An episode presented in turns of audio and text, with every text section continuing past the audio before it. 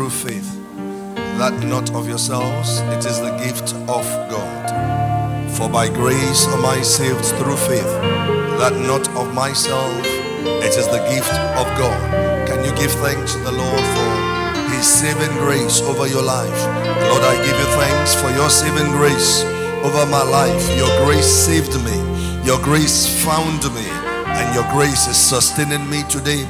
I want to thank you for your grace unto salvation that appeared unto me, Jesus, your Son. I want to thank you for your grace sustaining me all through life. I want to thank you because despite the challenges of life, your grace sustains me. I want to thank you for your grace that enables me. So give him thanks for enabling grace, enabling grace.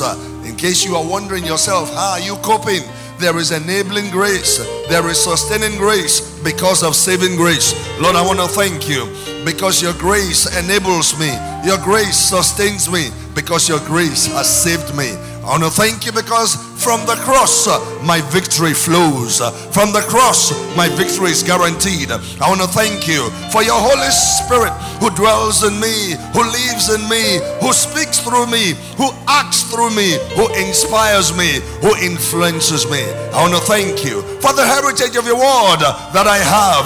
Your word a light unto my path, your word a lamp unto my feet, your word that is my strength, your word that contains my heritage. I want to thank you for your love concerning me, your love indescribable, your love unconditional. I want to praise you for your mercies, oh God, your mercies, oh God, with which you deal with me. I want to thank you because you withhold from me the judgment due to me on account of your mercy. I want to thank you because in grace you give to me what I do not deserve.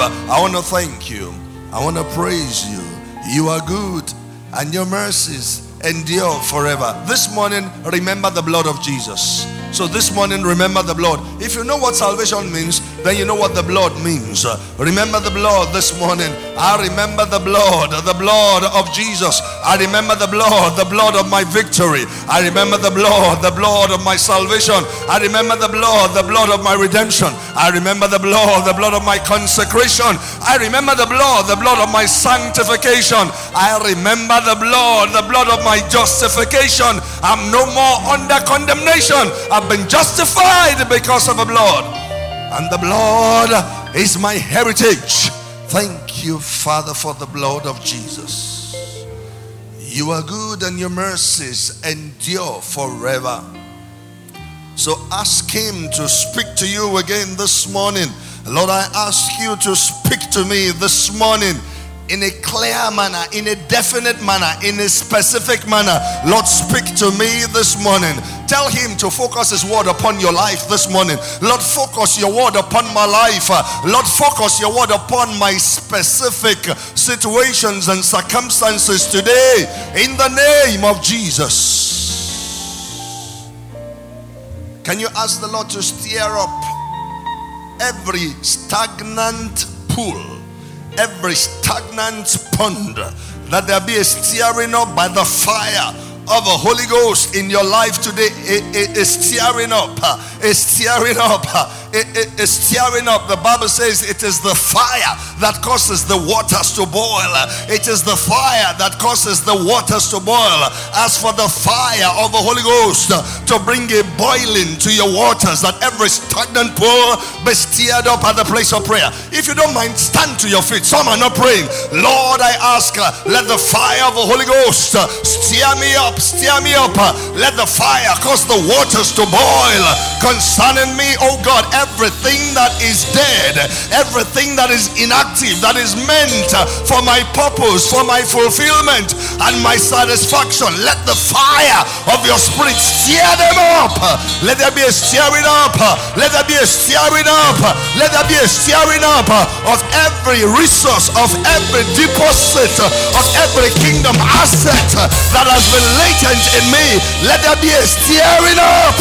Let there be a stirring up. Let there be a stirring up this morning. Let there be a stirring up. May you see a dimension of glory that you have never seen before. May you experience a dimension of the outworkings of the Spirit of the Lord that you are totally unfamiliar with, in the name of Jesus. May this be the beginning of a greater dimension of revelation and power and your walk with God, in the name of Jesus. And no more will you bow to defeat. Okay. No more will I bow to defeat. No more will I bow to shame. No more will I bow to the adversary. I walk in victory. I walk in strength. I walk in power. And I do exploits for the Lord my God. Thank you, Father. In Jesus' name we pray. Amen. You may be seated. Thank you. Good morning, everybody.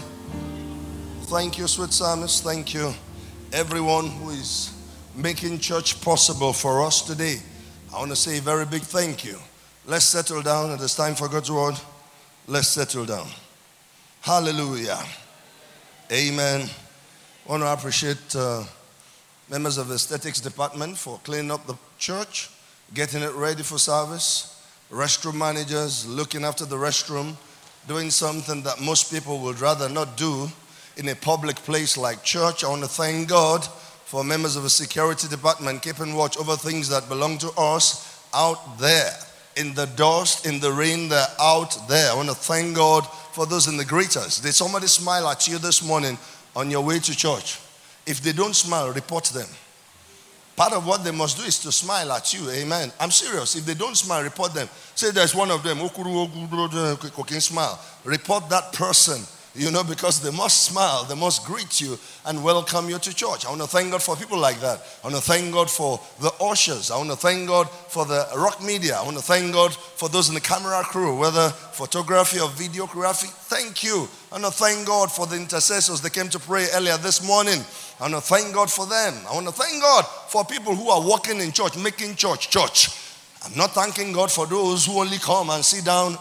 It's well with you. Amen. Did you hear what I said? I want to thank God for the choir. I want to thank God for the instrumentalists. I want to thank God for the transport unit. I want to thank God for the protocol unit.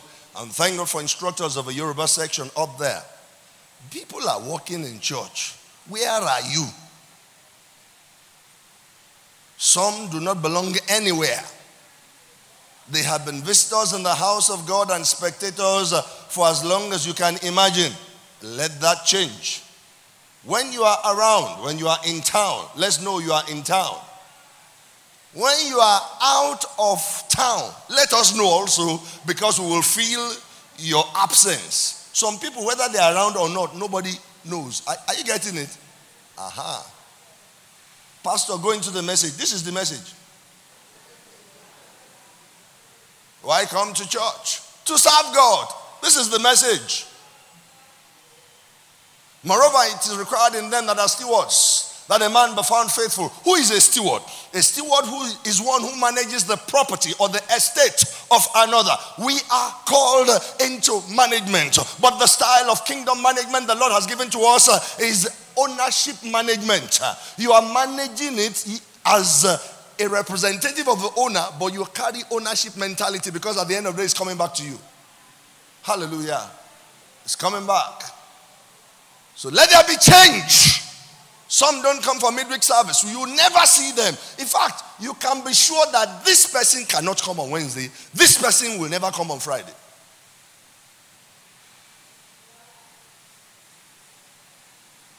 And there is an injunction in scriptures. There is a commandment in scriptures. We are not to forsake the gathering of one another, and so much the more as what? As we see the day approach. Which day is that day that is approaching? The Lord is coming. The day of the Lord is coming. Hallelujah. Listen, serve God, enjoy serving God. Amen. Do I cut the picture of somebody that is struggling to serve God? I don't. Hallelujah. I don't. Amen. So when we are calling you to service in the kingdom of God, we are not calling you to a life that is drab and dry. No! We're calling you to life in abundance, to the full till it overflows. We're calling you to eternal life, the everlasting life, the life that is self-reproducing, the Zoe life of God. In that life is light. In that life is life, physical life. In that life is health. In that life is restoration. In that life is joy. In that life is promotion and deliverance. In that life is wealth and riches and glory and blessing and honor. In that life is everything that is good and godly. Hallelujah.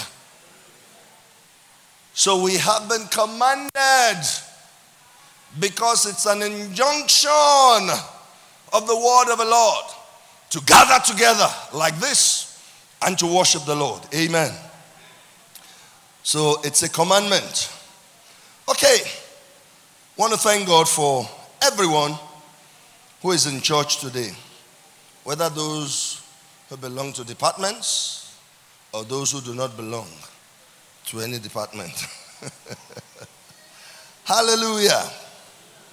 So God commanded it, and we should obey it, because it's a commandment from God that we should gather together and have church, even though we are the church.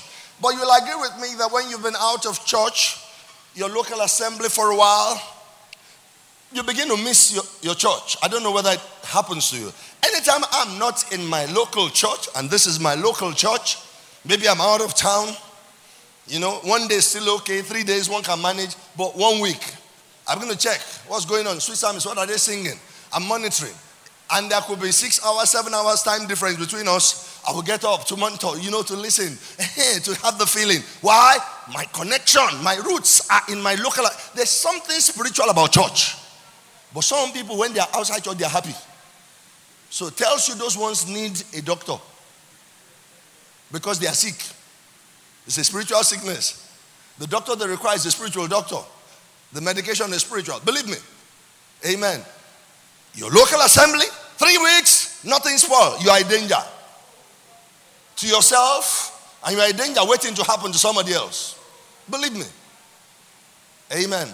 So there is something about church. There is something about your local assembly. There is this connection that brings you joy and satisfaction. Hallelujah. Never lose it. Never outgrow that place of fondness for God's presence. Never outgrow it. Amen. Okay. This is the age of a dispensation, or this is the dispensation of a church. Why come to church? Because this is the era of the church in human history. Time and history go together. Why? History is the study of past events. So if you are looking at events, events take place in time, at least by the reckoning of man. You are a product of time. I am a product of time. Otherwise, we won't say, how old are you? When we ask for your age, we are reminding you that you are a product of time, and that you live in time, even though your origin is eternal. The spirit of man is from eternity, and eventually the spirit of man will return to eternity. But man lives in time, after which he goes back to eternity. History. Now, the dealings of God are in times and seasons with his children. Incidentally, the history of today's contemporary world is directly linked to church history. I hope you know that. Church history is world history. I hope you know that. The dating system we have right now is from the church. I hope you know that. We call this twenty twenty-three A D. What does A D mean? Anno Domino. Hallelujah. Some people will say after the death of Christ. Amen. Amen. Who is still with me up till now? So this dispensation, this time period in the history of humanity is what is called the church age. I will try as much as possible this morning not to sound complex. And I will try to simplify some things we'll be reading from scriptures. Not because I think some of us are strange to God's word, but because we are at different levels of our spiritual walk with God. Hallelujah. So we are in the church age right now. twenty twenty-three is church age. Amen. So it's therefore important that we maximize the benefits of this age. I tell parents, from my own experience as a young person, that when your children are growing up, enjoy them. When fathers get home, they say, I've been busy all day, and the children want to climb on his head, and so on and so on. Say, leave me alone, let me rest. Please let them climb on you. Amen. You know why? They're going to leave in a short while. And when they now leave, you are the one to be calling them. Eh, ah, eh, me. You didn't ask after your dad. They say, Popsy, honestly, I'm very busy. I'll call you back, I'll call you back. I'm at a meeting right now, I'll call you back, I'll call you back, I'll call you back. He may not call back that day. The next day, you'll be the one to, ah, you said you will call me back. Yes, honestly, daddy, I forgot. I'm sorry, I'm sorry. Okay, let's gist now. You are not the one looking for them. When they were looking for you, you were not there. Maximize every season of life. Hallelujah.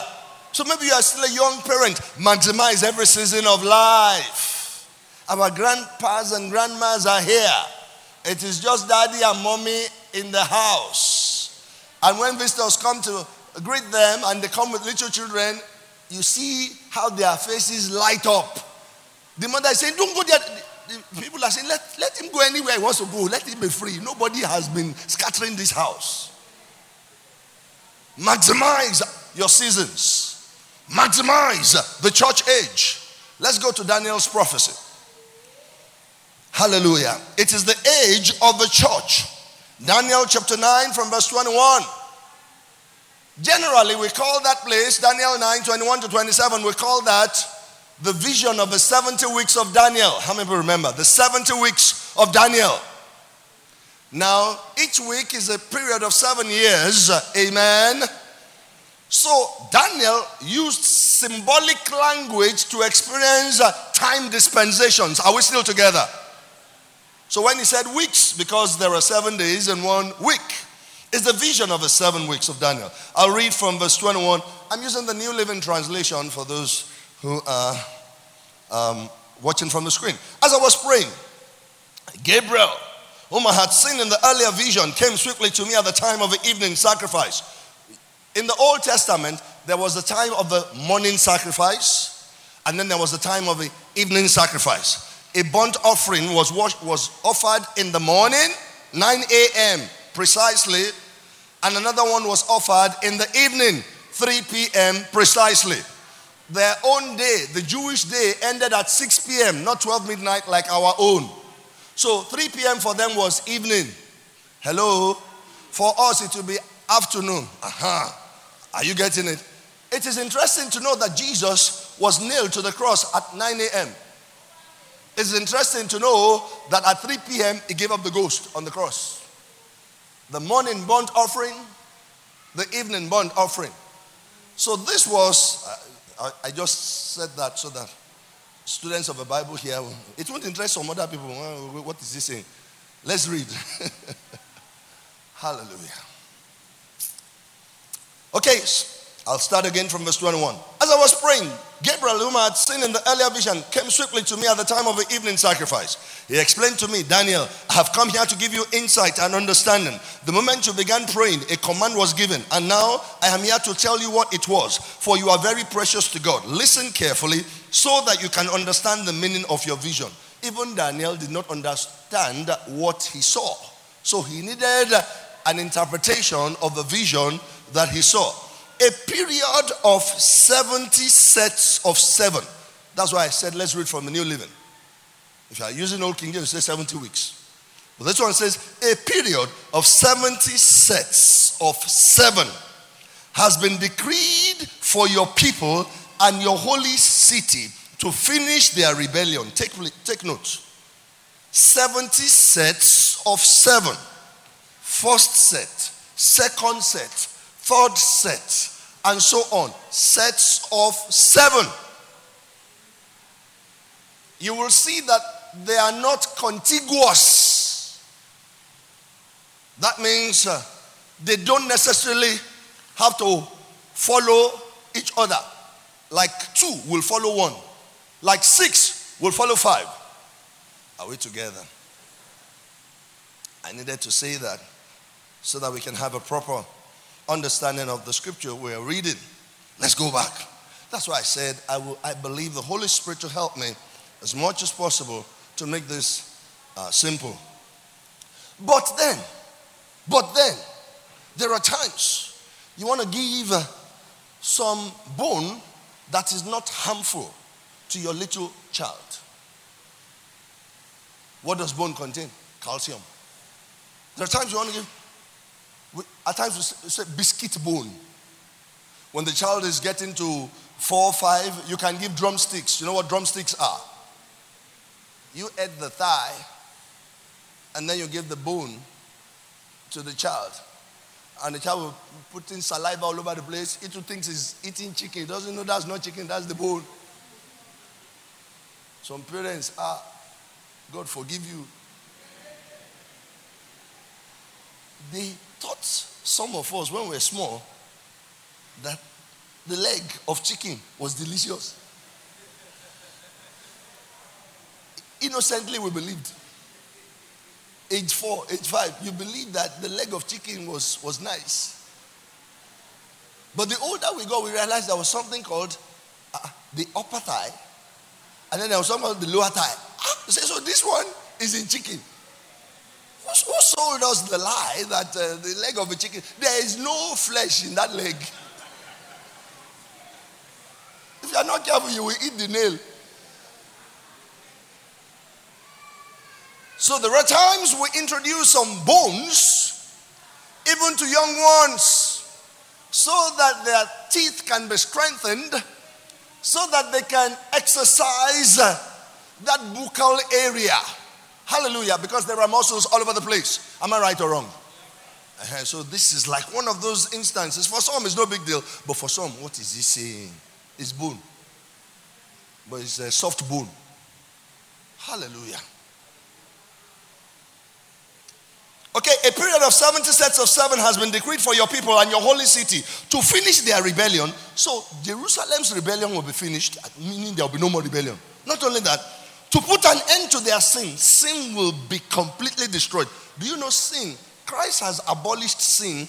He destroyed sin in his flesh, but sin is still in the world. I hope you know. Uh, sin is still in the world. Sin is in church this morning. Let's not deceive ourselves. Sin is in church this morning. Sin came to church this morning. Somebody is looking at me and saying, ah, pastor, yes. Church is a hospital for sick people. Hallelujah. Some of us are in re- recovery, different stages of recovery, but some, the viral load, the load of the virus is still heavy.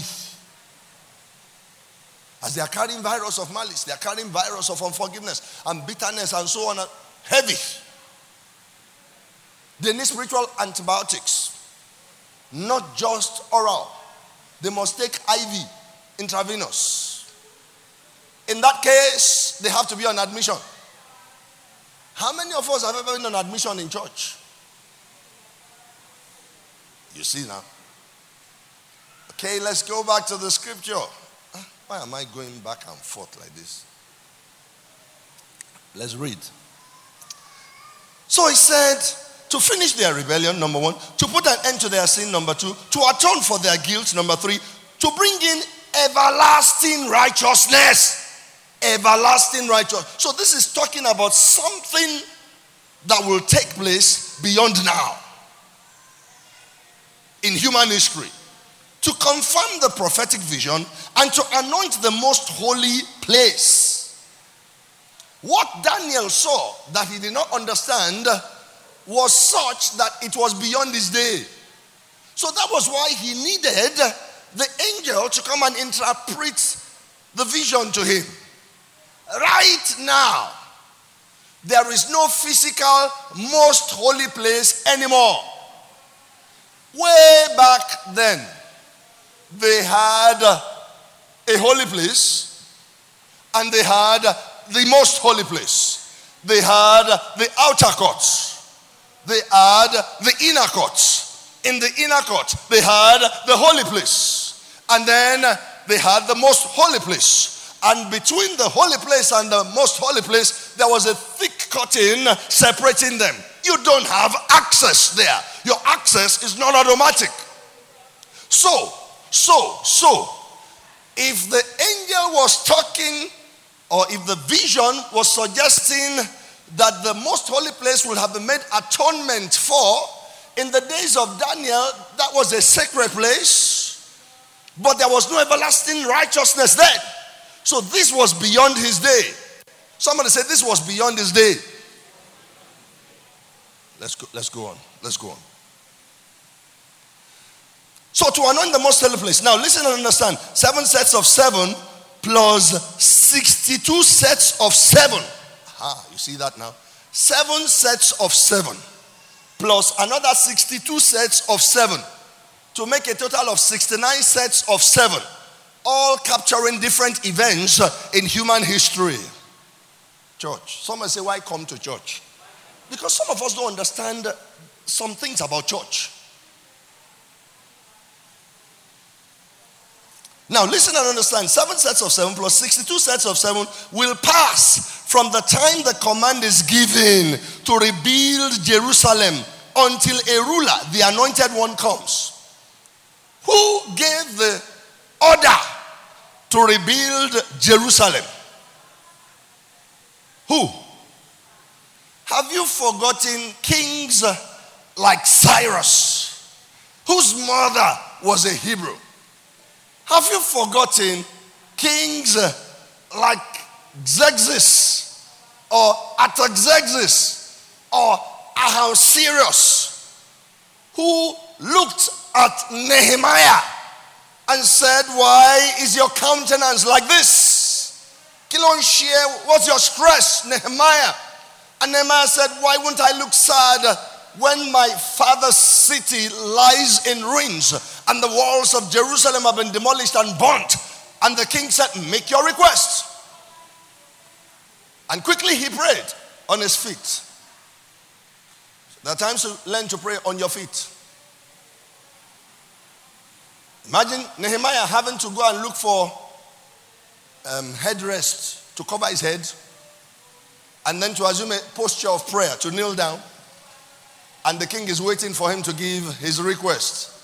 And he's doing all that. The king will be looking, is this guy normal like this? Because that's what religion teaches. But he was so pragmatic. He was so practical. You're distracting me. He was so pragmatic. He was so practical. And quickly he made his request to the king. And the king said, granted. There was a time the commandment was issued for the city of Jerusalem to be rebuilt.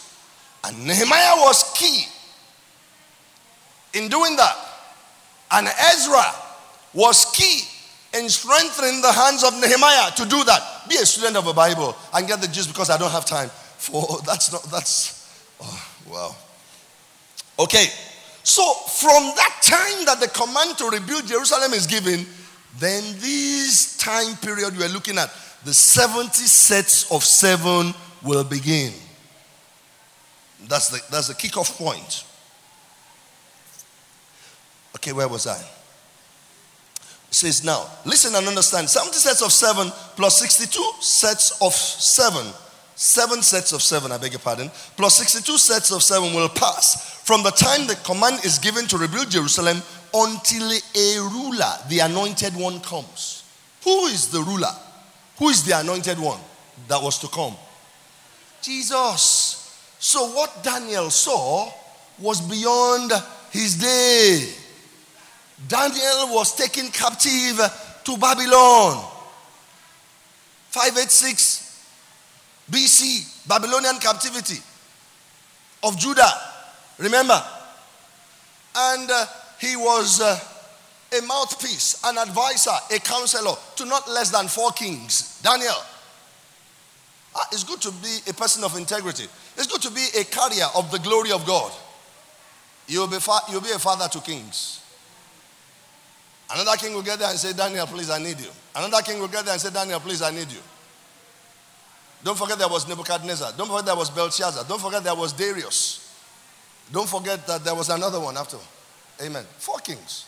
Anyway, so from the time the command to rebuild Jerusalem is given, till the time the anointed one will come, what did he say? There will be seven sets of seven and sixty-two sets of seven. If you add sixty-two plus seven, you have sixty-nine sets of seven. But many things took place over that time frame. But eventually, at the end of the sixty-ninth week, the Messiah had come. The anointed one. The word anointed one means Messiah. Jerusalem will be rebuilt during that period with streets and strong defenses, despite the perilous times. After this period of strong defenses, after this period of sixty-two sets of seven, that is after the sixty-ninth week. Uh-huh. After this period of the sixty-two sets of seven, the anointed one will be killed. Was Jesus not killed by the Jews? This one uses the word killed, yes, but actually he offered himself. He was not murdered. Jesus was not murdered. He gave up his life. But we understand he's the one that Daniel was talking about here. He'll be killed. Appearing to have, appearing to have, appearing to have, appearing, take note of that. Appearing to have uh, accomplished nothing. He, he died. And so the Jews were saying to the disciples, is that not the end of it? What else? Shebi, he said, is the Savior. He said, destroy this temple and I'll rebuild it in three days. He's dead now. What else? Appearing to have accomplished nothing. And a ruler will arise whose armies will destroy the city and the temple. You must be afraid of prophecy. Daniel did not know Jesus. He never met him, but he saw prophetically. He said, a ruler will arise who will destroy the city. Do you know when that one took place? When Titus, the Roman general, in A D seventy, ransacked Jerusalem and it destroyed everybody, Daniel saw that again. Hallelujah.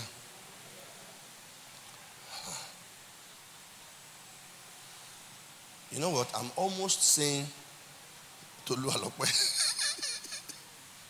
what have you put yourself into?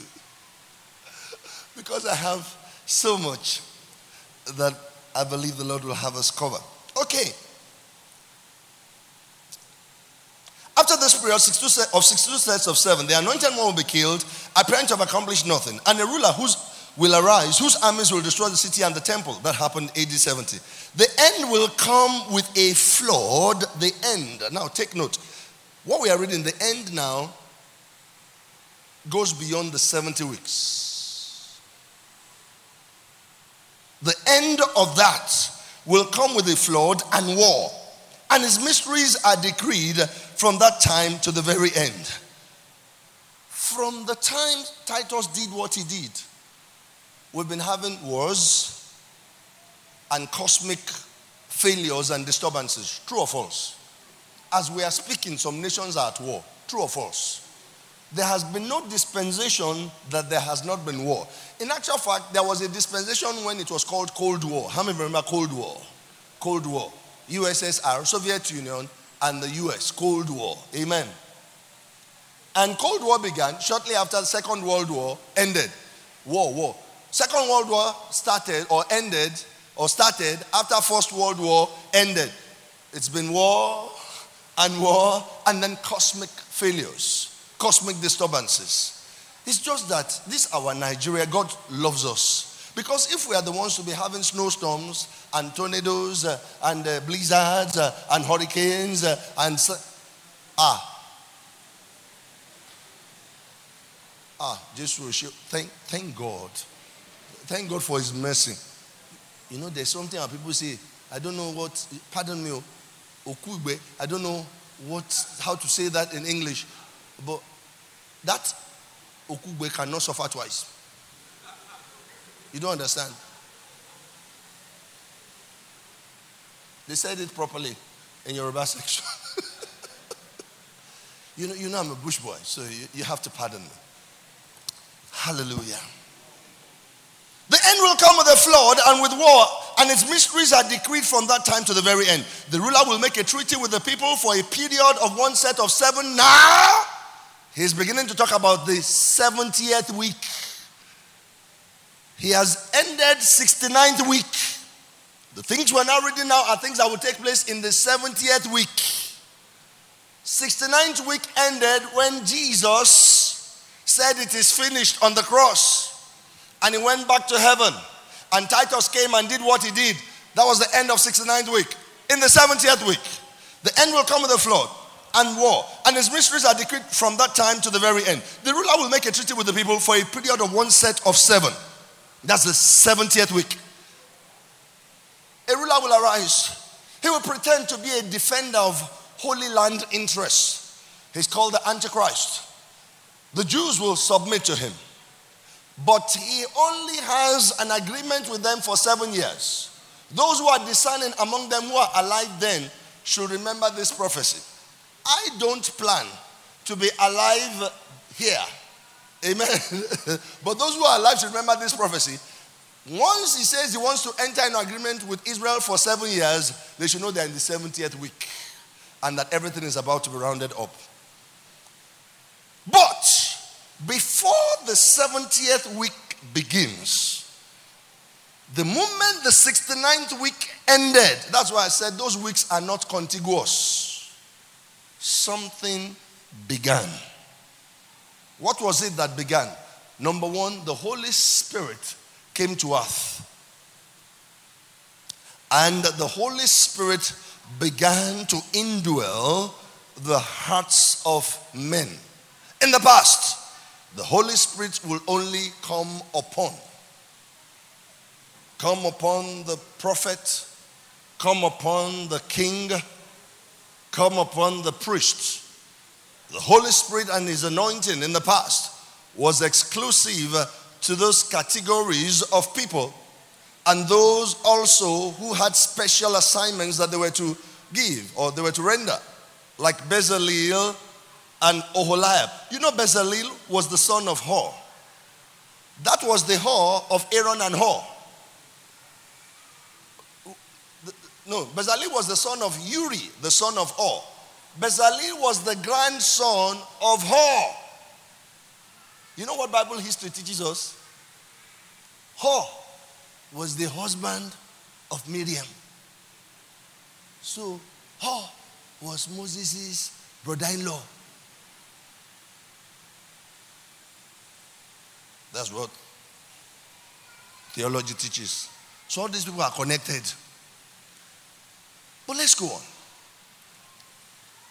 The Holy Spirit came, started indwelling the hearts of believers to build a house, a spiritual house of believers made up of stones that are spiritual stones with so much power such that we can offer spiritual sacrifices unto God. He now gave us a name, which name had always been the church at the end of the sixty-ninth week. And not until the church is taken away, the seventieth week cannot kick in. Not until the church age ends, the seventieth week that Daniel was talking about can't start. Now, he who letteth will let until he's taken out of the way. Apostle Paul wrote that. It is the church that is letting. We are very, very important in the scheme and the arrangement of God for these end times, but we don't realize it. If we realize it, we will see church. Why do you think we have this proliferation of churches all over the place? Whether true or false. Don't you know it is because of the age? This age is the interregnum between the end of the sixty-ninth week and the commencement of the seventieth week. We call it the church age. We are living in the age of a church. And the age of a church is defined by the person of the Holy Spirit and the workings of the Holy Spirit. Hallelujah. The age of a church is defined by the revelation of the Word of God. The revelations of the Word of God in the church age that we have now. No age, no dispensation had it. Because there was no dispensation referred to as the church dispensation till now. The Messiah had to come. His righteous blood had to be shed. The way to the holiest of all had to be opened. The church is the one that stays, that lives and dwells in the most holy place. Under the dispensation of the old, only the high priest could see that place once a year. And when he went in, there was so much cloud, so much smoke from the offerings that he would, and he went in not in faith but in fear. Hallelujah. Hallelujah. That's why I said let's maximize this season. That's why I said let's maximize this, this age, this dispensation. We matter so much to God.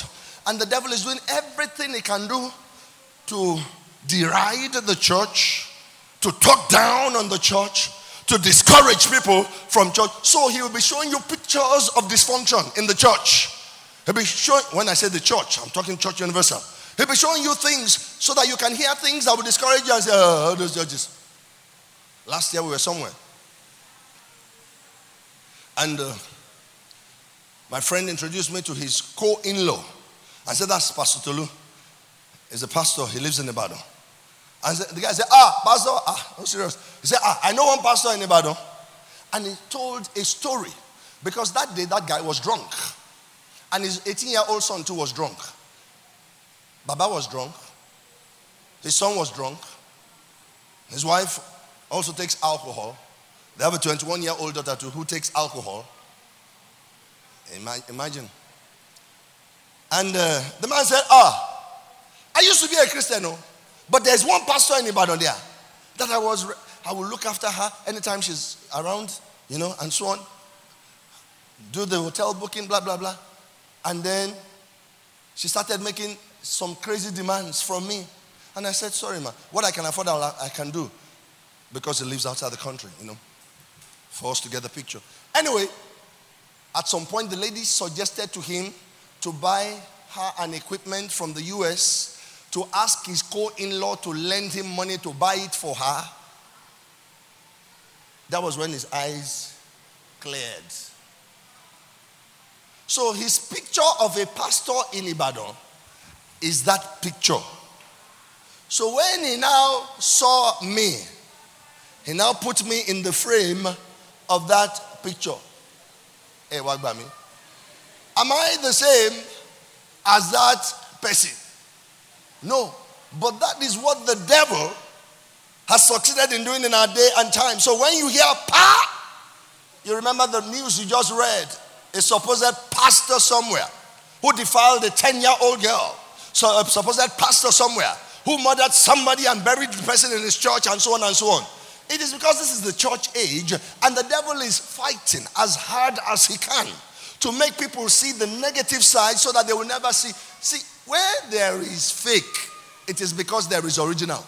If there is no original, you can't copy the fake. Are we getting it now? Ah. So this is our dispensation. Maximize it.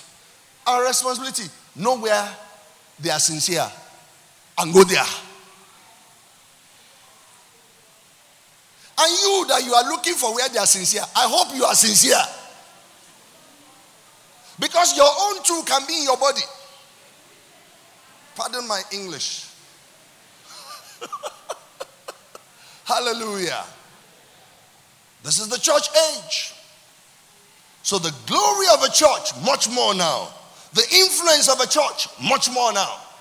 So that's why you are seeing things happen. You're seeing mega churches all over the place, springing up and so on. It's the age of a church. And guess what? This age has been wound down even fast. The end of a church age will be the glorious rapture of the saints. That is when the church will be taken off. And then the seventieth week will come. I, I, I don't want to read further, not to, because when the seventieth week comes, that Antichrist who has deceived Israel into entering an agreement will be faithful to the agreement for the first half, three and a half years. Thereafter, everything. Thereafter, Yawa go gas. Let me just put it that way. I hope you know what it means for Yawa to gas. Otherwise, Google it.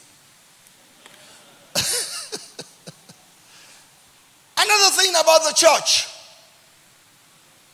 the Lord deals with us as the church. He deals with us at the level of assemblies, camps, camp. One church, one camp, one camp. Let me put it this way. You know, or shall I say tent? Let me use the word tent. In a camp, I've been in a camp before. In a camp, there could be several tents. So, when I when I went for that camp experience that I had, this was in nineteen seventy-three, they put us in tents in contingents. We didn't have nineteen states then, or did we have in nineteen seventy-three? I can't remember. Maybe it was twelve states. It was twelve states. It was seventy-six that became nineteen states, and then later it now became these thirty-six states. I mean, uh-huh. Anyway, so I think it was twelve states. So they put us in tents by contingent. Lagos State, Western State, because there was Lagos State, there was Western State, there was Midwest, there was East Central, and so on. State by state. But all of us made up one camp.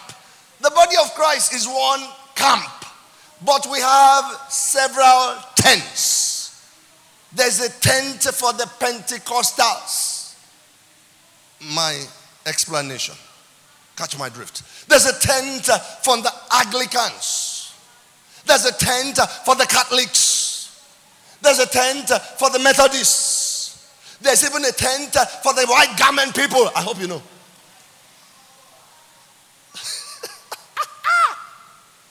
Many wonders will happen in heaven, oh. Let me get to heaven. Are you a devout worshiper of Jesus? That is your passport and visa to, to heaven. A devout worshiper of Jesus. You know my definition of the word devout. You can say devoted. You are correct. But it is a Yoruba word I want to use to explain the word a devout worshiper. Olufokosin. Hey, no pretense. No, Jesus saw Nathanael. What did he say when he saw Nathanael? He said, a true Israelite in whom there is no guile. He had x-rayed that guy and he knew who he was. When he x-rays you and I, what does he see about our lives? Are we still together? So back to the point. He sees us as blocks of the church. And that's why you have the revelation of the seven churches in the book of Revelation. Chapter two, chapter three. Amen. But that experience, that encounter, began from chapter one. So let's read. It's another long read. Ah, I'm serious. Revelation chapter one. I read from verse ten. Who is the owner of the church? Jesus. Why and how is he the owner of a church? He shed his blood for her. and he bought her with his blood. So Jesus paid the price for the church. He bought the church. And you and I are the church. So whose property are we? The property of Jesus. Your car is your property. You start the engine when you want to start it. You switch it off when you want to switch it off. Meaning your car speaks when you want it to speak. There are even some cars that are voice activated. Many years ago, you know, I saw one like that. I was living in one. We got inside the car and the guy said, start engine. And the car responded, engine on. Uh-uh. I said, this is interesting. This was seventeen years ago. I said, this is interesting. They said, put on the radio. The car answered, radio on. Ah, my own, you must press everything. You understand? If it doesn't answer first time, you do it second time. And when you hear you, you, you, you, you know, own respond. But you know your car will not say, you are switching off the engine and say, okay, I feel like walking. And you, uh, when you get annoyed, you know there are times electrical faults. You switch off and the engine is still running. Uh, you've not used Jalopy before. Hey, Momoto. There are different kinds of cars. Some you don't need to start the engine before the thing starts by itself. I had one car like that. Ah, it just starts. And it's ah, so I must make sure the gear is always in neutral. Because it's, oh Lord, it's going. So I, I called the wire. I said, what did you do to the guy? I said, oh God, relay yeni, relay timu, relay uni, relay okosi said da da. He said it was the relay. I said, remove it, remove it. You switch off the engine, still running. When that happens, what do you do? Go and remove the battery. Okay, uh-uh. You are telling the car, I'm your owner. The battery, I bought it, and I know where the battery is, and I know where the terminals are. Remove it, Obafema misbehave. Some cars, they say security is bad. The security is bad, so you start, start, start. It's not starting. They say remove the battery, give it five minutes, reconnect the battery, go and start it again. It, it appears I'm giving some people car tips. uh, so Jesus owns the church. He paid for the church with his blood. He paid for you with his blood. You carry a price tag on your head. The price tag you carry on your head is the price tag of the blood of Jesus. The devil knows it. The demons know it. Hallelujah. I hope you know it. Do you know that you carry a price tag on your head? Do you know that you are bought with a price? The Bible says, therefore glorify God in your body and in your spirit, which are God's, which belong to God. In other words, hallelujah. Somebody say, I carry a price tag on my head. It is the price of the blood of Jesus. Tell me something. That price, is it in dollars? Is it in pounds? Is it in euros? Tell me something. Who knows the, the, the, the value of that price? It is valueless. It is priceless. Hallelujah. It is precious. It cost God his son.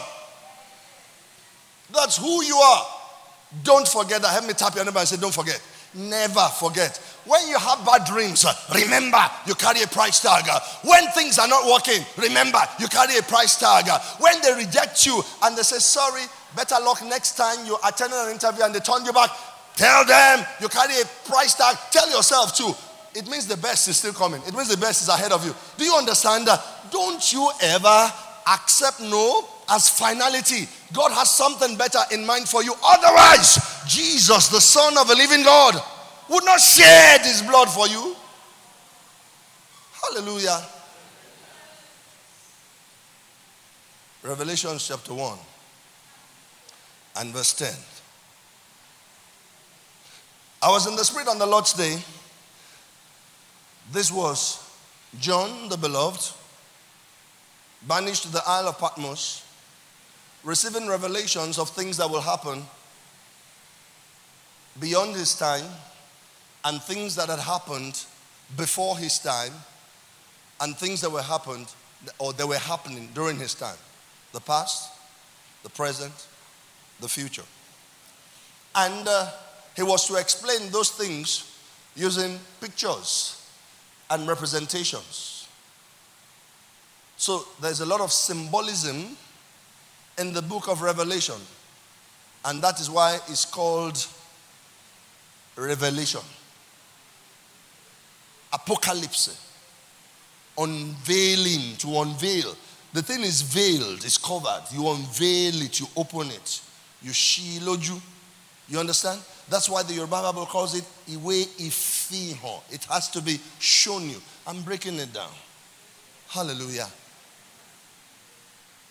So, when you read Revelations and you study it, you must understand the, the star, symbolisms, pictures. Each picture has a meaning.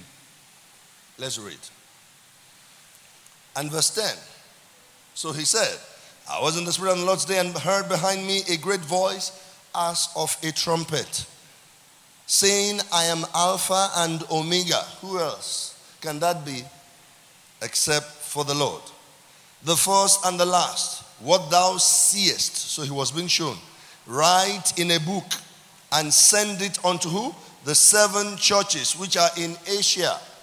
The seven churches, this picture of the seven churches is used to depict the body of Christ, the church of Jesus Christ universal. Hello? You know, we said symbolism. That's how Revelations, Apocalypse was written. Is that okay?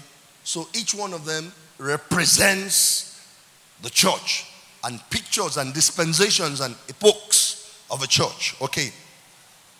What thou seest, write in a book. Don't forget when we were to start, I said, I will try and make these things as simple as I can. And I did say that there's some bone in it, some drumstick for those who are still upcoming in the Bible.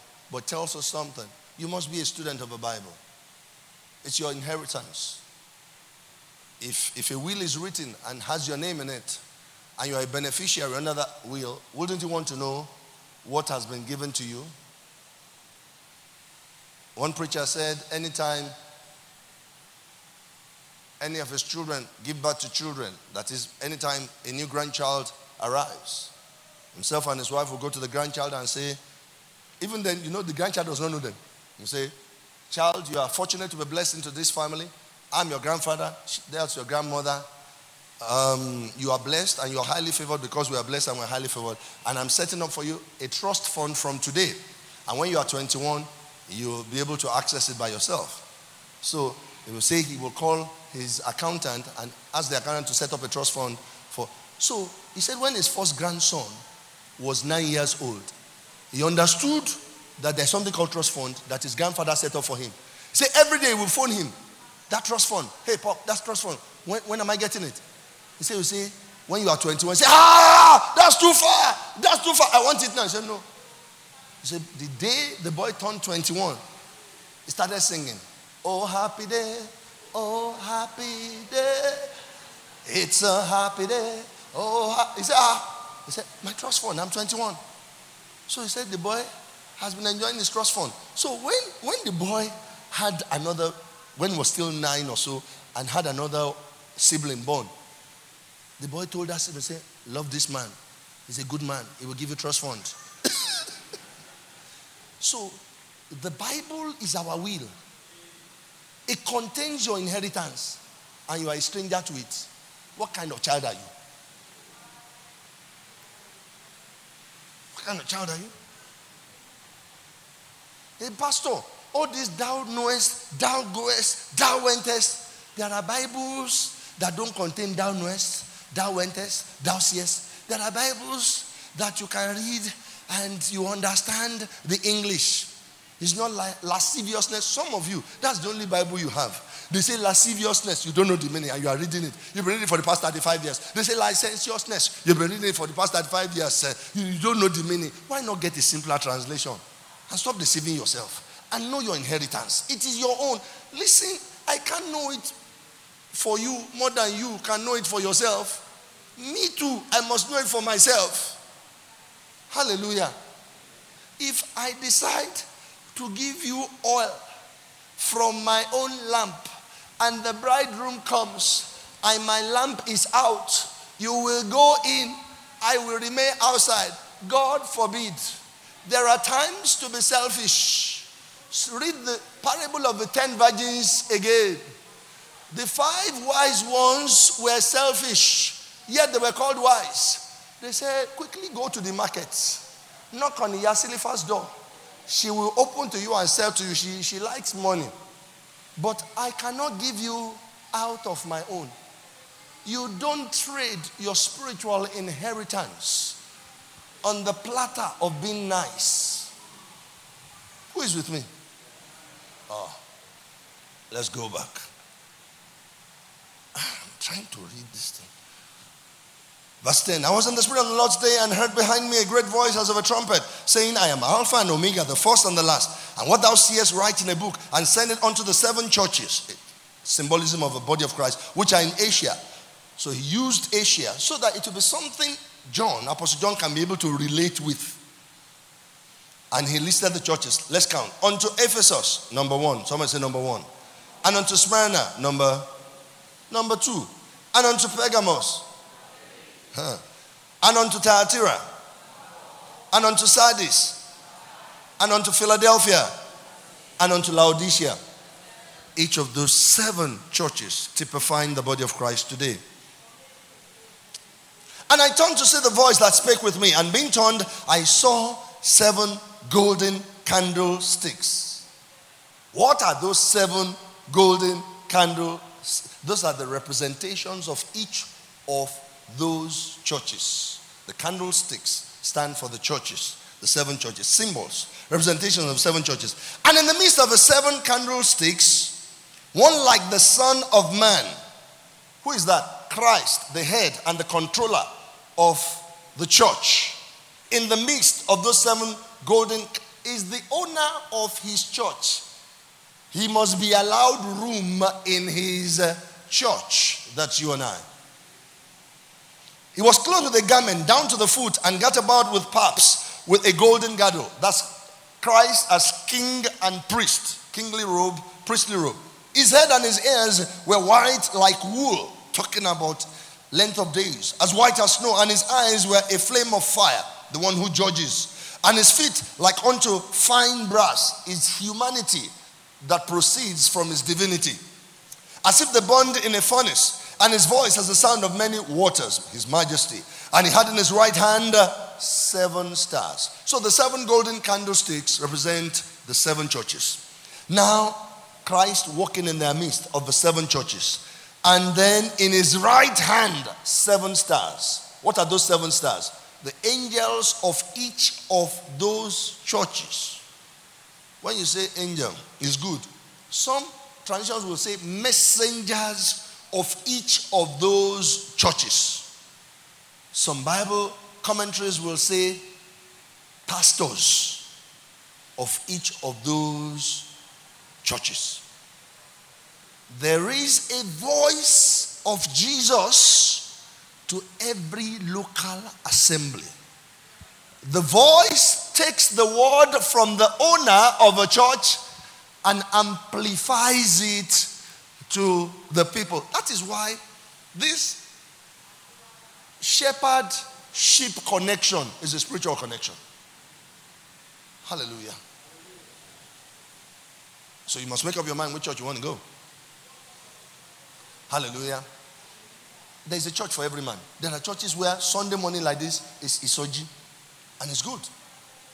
Because those who are sleeping need to be sojid, you know, they have to wake up. Sunday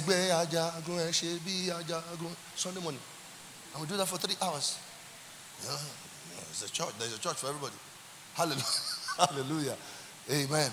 And some churches, fire of the Holy Ghost. Upon all the enemies, you've killed all the enemies you should preach to, to give their lives to Christ. Once you kill them. Forgetting that some of us are our own enemies. Monday morning when you should go to work, you are on the prayer mountain. Go to work far. Start your week with Jesus. If you, if you are at work nine a.m. to nine a.m. and you can't watch it then, when you close, that is always there. Go and watch it. Pastor, why is it ten minutes? ten minutes, you have to carry you. Let's do thirty minutes. How do you say that in English? Somebody who has nothing doing. So that your employer will say, what are you doing? I'm praying. But this is office hours. It's very spiritual. It's our pastor, thirty minutes. That, that's your pastor gone for serious.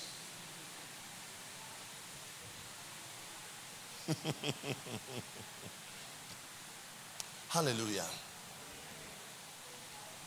Let's read on. thirteen. And in the midst of seven golden candlesticks, one like the Son of Man, Christ the head and controller of the church, clothed with a garment down to the foot. We've talked about that. fourteen. His head and his ears were white as wool. We've talked about that. Um, verse fifteen. And his feet like unto fine brass, as if they burned in a furnace, and his voice as the sound of many waters. And he had in his right hand seven stars. The pastors, or special mas- messengers, or angels of each of the seven churches. And out of his mouth went a sharp two-edged sword. Out of his own mouth. And that sharp two-edged sword is what? The word of God. Ephesians six. Take unto you the sword of the Spirit, which is the word of God. So the messengers of each of the churches will speak the words they receive from the one who is the owner of the church. Uh-huh. So that's the word of God. And his countenance was as the sun, shineth in his strength. And when I saw him, I fell at his feet as dead. And he laid his right hand upon me, saying unto me, Fear not, I am the first and the last. I am he that liveth and was dead. And behold, I am alive forevermore. And amen. And have the keys of hell and death. Write the things which thou hast seen, and the things which are, and the things which shall be hereafter. The things you have seen, past. The things which are, present. The things which shall be hereafter, future. The mystery of the seven, church, seven stars, which thou sawest in my right hand, and the golden seven candlesticks. So that was what chapter two, chapter three was talking about. It was the mystery of the seven stars, the angels, the pastors of each of the churches, and the seven golden candlesticks, the seven churches. Hallelujah. When you dissociate from the body of Christ, you go outside cover. The owner of the church walks in the midst of his church. His eyes like fire, his feet like burnished bronze. He goes up, down, up in the church. He gives words for the angel of his church, for the pastor to declare. We stay under, we receive, we are preserved, we are kept. We keep coming, we keep being changed. We keep coming, we are constantly transformed. We stay away, we begin to disconnect. We stay away, we are like a branch of a tree that is cut off from the tree with some leaves on it. First day, the leaves are still green. Second day, the leaves are still green. By the third day, the leaves become yellowish and brownish. By the fourth day, they become very dark and so on. And uh, the leaves uh, wither away and the tree begins to lose moisture. And before you know it, it becomes dead wood. Never dissociate from church. Now, that's the foundation for chapter two, chapter three. And he spoke. Okay, can you bring up chapter two, verse one? Let's just see something there. Chapter two, verse one. Revelations two and one. Unto the angel. So he now began. And the first church was Ephesus. Unto the angel, or unto the pastor, or unto the messenger of the church in Ephesus, write. This thing saith he that does what? Holdeth the seven stars in his right hand, who walketh in the midst of the seven. It was about the seven stars and the seven golden lamps for the seven churches. He did that. There was an there was always an assessment for each church. Why come to church? We'll be assessed. So it's like a school. We'll write semester test. We'll write an exam. Some of us will even do promotion exam. It's like a school. There will be an assessment. I know your works. That you are neither hot nor cold. Assessment will be done. Commendation will be done. You have this that I like. You do not permit that woman Jezebel, who has an unclean spirit, to speak in church. I like that. You are not giving room to the wicked, to the spoilers of the flesh. I like that. Commendation. And then there will be warning. Remember your first love. Return to the place whence you have you are fallen. There will be warning. So assessment, commendation, warning, and guess what? Rewards also.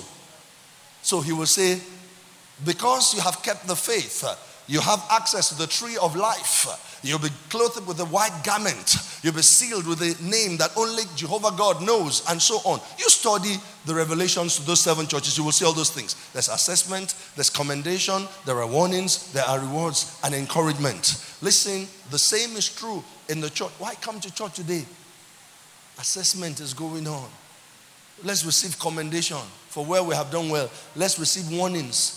Let's be chastised where we have done wrong so that we can change. And let's keep eternity in view. It is only in church you are taught about eternity. Hallelujah. If you listen to radio, I heard that they said on the radio, because the C B N now finally said banks should work today. So banks are working. So if you leave church today, you can still go to bank. You know? So they said uh, old notes should now be given out. And banks should work Friday, uh, Saturday and Sunday. I saw all the emails. When I saw that of First Bank, I said, this bank. What I saw in First Bank, you know what they said? They said they are working ten A M to one P M Another bank said nine to four P M Kilo Manche First Bank, you know. Anyway, this is a church. But you know, maybe we are their customers. Abi? Eh?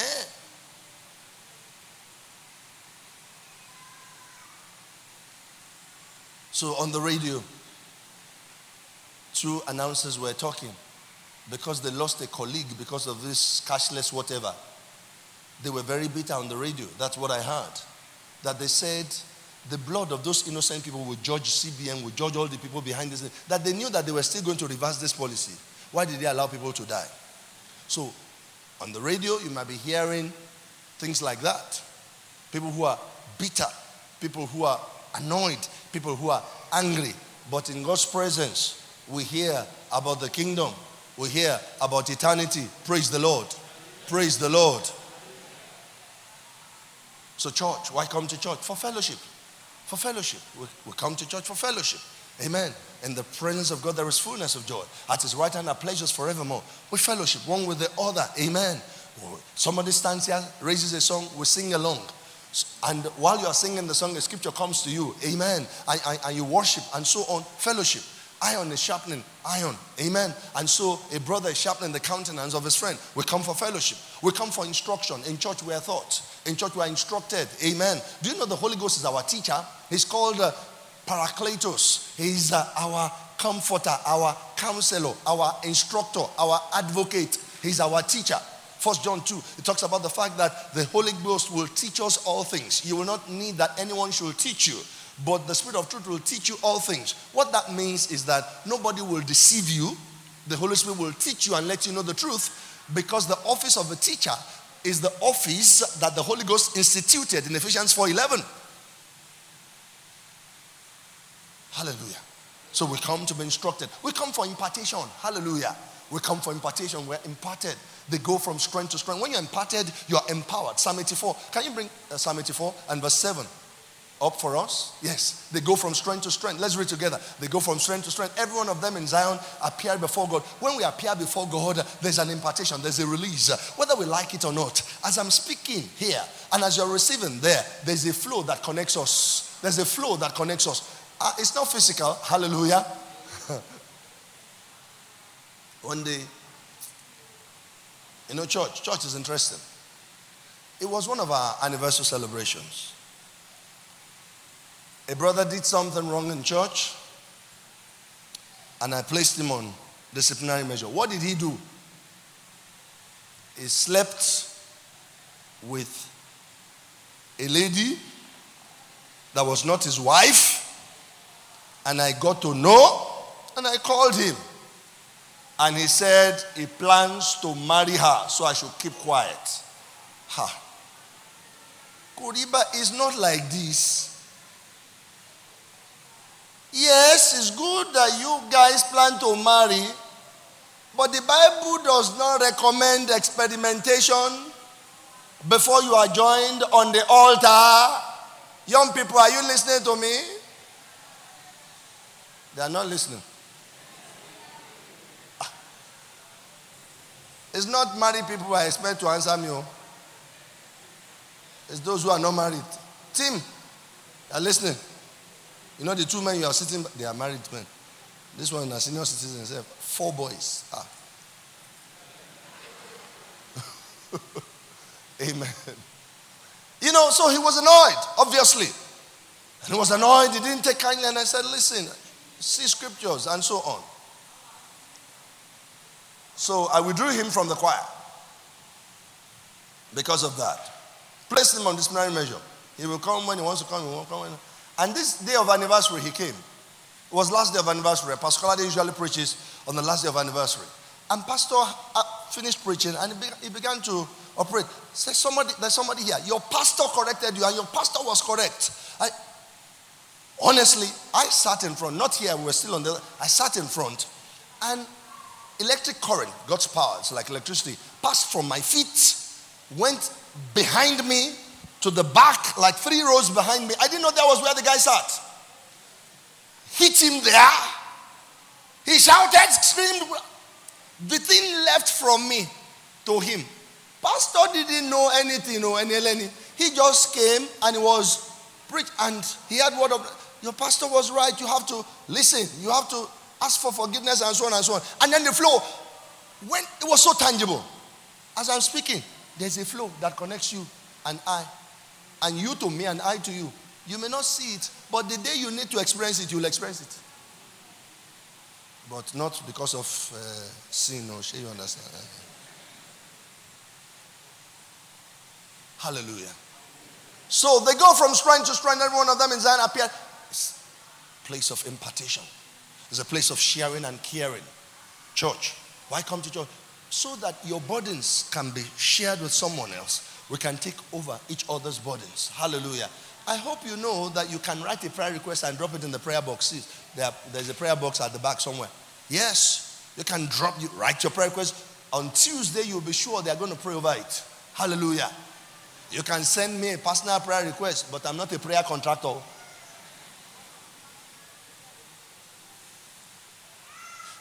Before you send me a prayer request, you must have prayed over it. And by the time you are sending, you say, Pastor, I need you to agree with me. If you see me as prayer contractor, then I will say, um, we are going up the mountain because of your case next week. So, a carton of milk,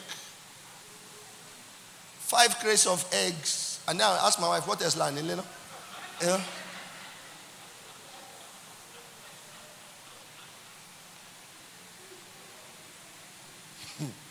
Christians fool themselves. We're living in the New Testament. You are a child of God. You have access to your Father. Call upon Him. Lay it bare before Him. And then walk, walk, walk. People are lazy. They want manna to be falling from heaven. You have hand, you can't walk. Let me tell your neighbor what that is in Yoruba. Thank you. There's something they call ole. That's the lazy person. How do you say knock point, knock point in English? Ole, knock point, knock point, you know? That's, that's, that's, that's a lazy person. That's a lazy person. No, no, no, no, no. Let us bow down our heads and pray. There's caring and sharing. There's instruction going on. There's fellowship going on.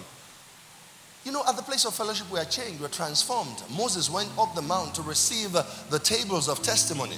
First forty days, first forty nights, uh, what had happened? He had changed. Uh, intimacy with God had changed him. It affected him in the, on the outward. Even his physical appearance had changed. The glory was so tangible, it had rubbed off on him. The glory of God is the same glory. It doesn't change from the old to the new. Jehovah God, His person is the same from the old to the new. He doesn't change. Thank Him for you belong to the church age. Thank Him because you matter to Him and He has assigned to you His voice. Tell Him you receive grace to be in His good books so that when He assesses you, His assessment of you will be in the positive light. And if the Lord has chastised you and given you a warning, take note of that and tell Him you will begin to do His word even from today. Tell Him you are sorry wherever you missed it and receive grace to love the Lord your God and to walk with him all your days, in the name of Jesus. And maybe you are sick in your body. Under the covenant, healing is yours. Maybe you have lack around you. Under the covenant, provision is yours. Maybe there's so much confusion around you and you don't know what to do. Under the covenant, direction is yours. Can you claim all that is yours under the covenant of grace? If you don't mind, please rise to your feet. Why must you be a slave to sin? Why must you be a slave to Satan? Why must you be a slave to oppression? We are to be slaves unto righteousness, for we are heirs of God and co-heirs with Jesus.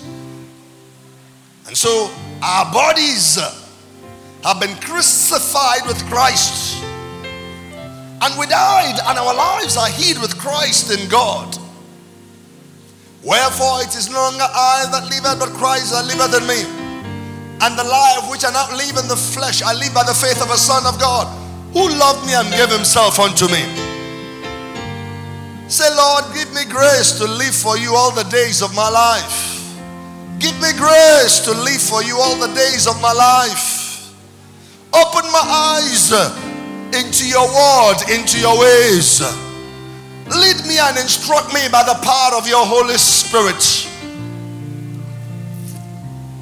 And some people are here, you must turn your backs to sin. You must turn your backs to sin. And tell the Lord, I'm going all the way. I'm going all the way. The cross before me, the world behind me. I'm going all the way. I'm going all the way. I turn my back to sin. I turn my back to the devil and the works of the devil. I'm going all the way. I focus on Jesus. I focus on Jesus. Tell the Lord that. You know yourself that you should turn your back to sin, because you know that you are not living right as I'm speaking. You know you are living in sin. The Lord does not want any sinner to perish. He wants the sinner to repent and be saved. Such people simply say, Lord Jesus, accept me, forgive me, give me a new life. He will accept you. He will not turn you back. He will accept you. He will not turn you back. Just the way you are. Just the way you are. I need someone from the choir to sing, You're All I Want. You're all I want. Yes, Jesus. Yes, Jesus. You're all I ever needed.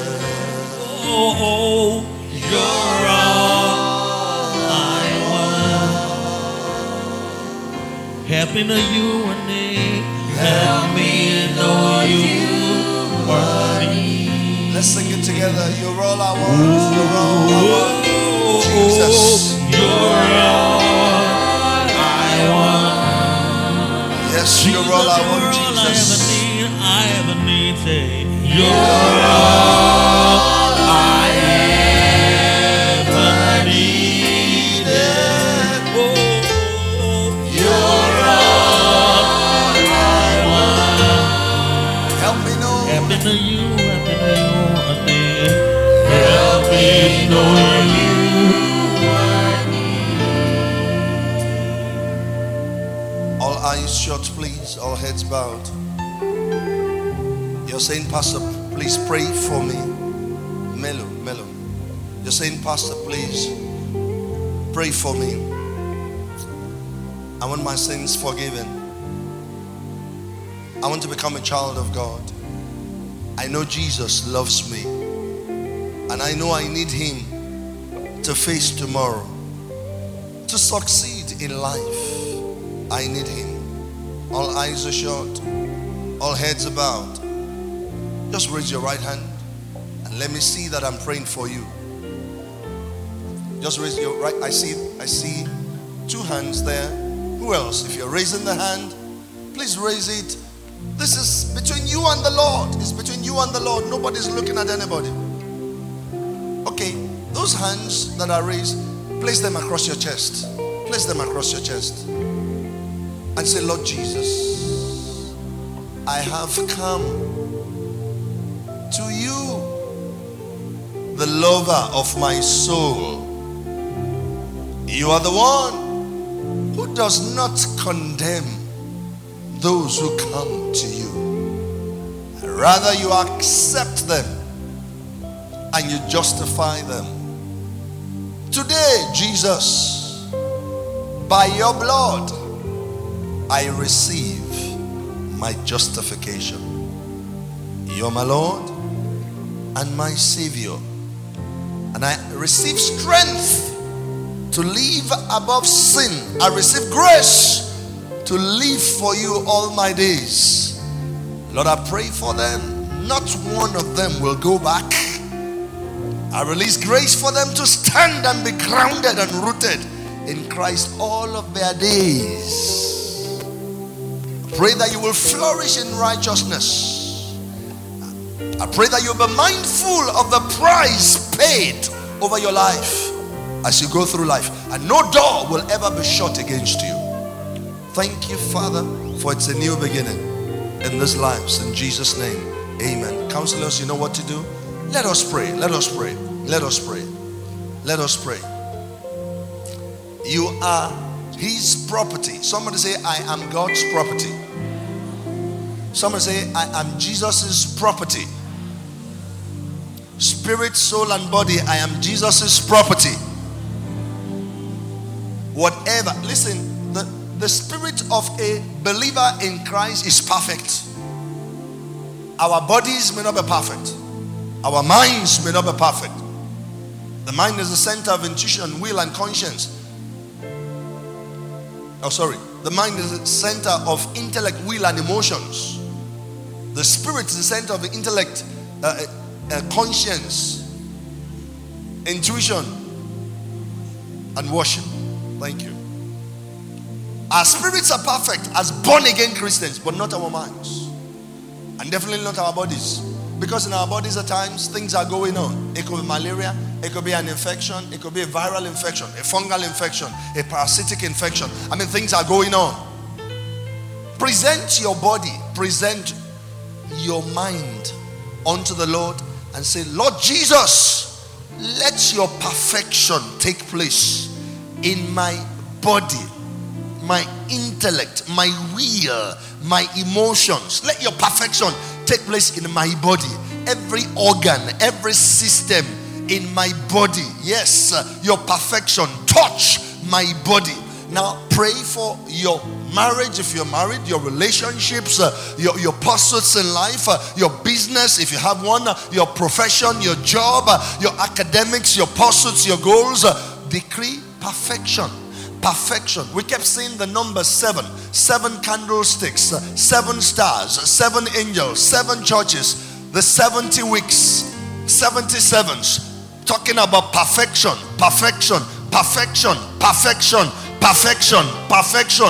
And that means no imperfection in my mind, no imperfection in my body, no imperfection in my systems, my organs, my tissues, my cells, my bones, no imperfection in my intellect, in my will, in my emotions, only perfection, Jesus. In my marriage, in my ministry, over my children, my grandchildren, no imperfection, Jesus.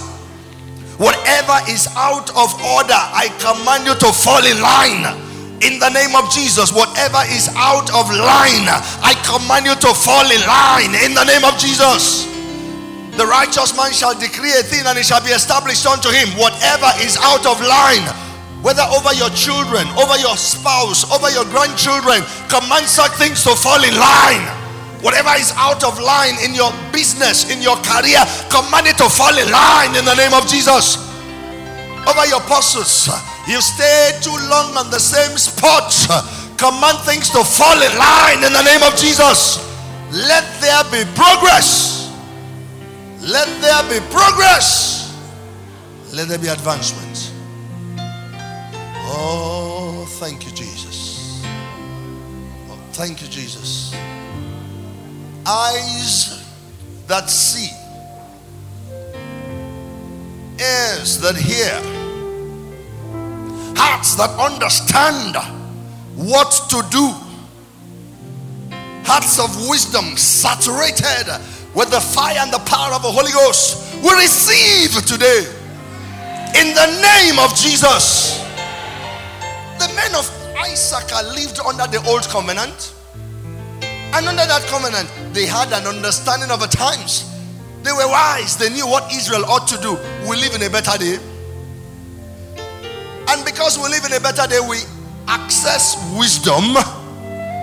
Always we know what to do. Never will we be confounded in the name of Jesus.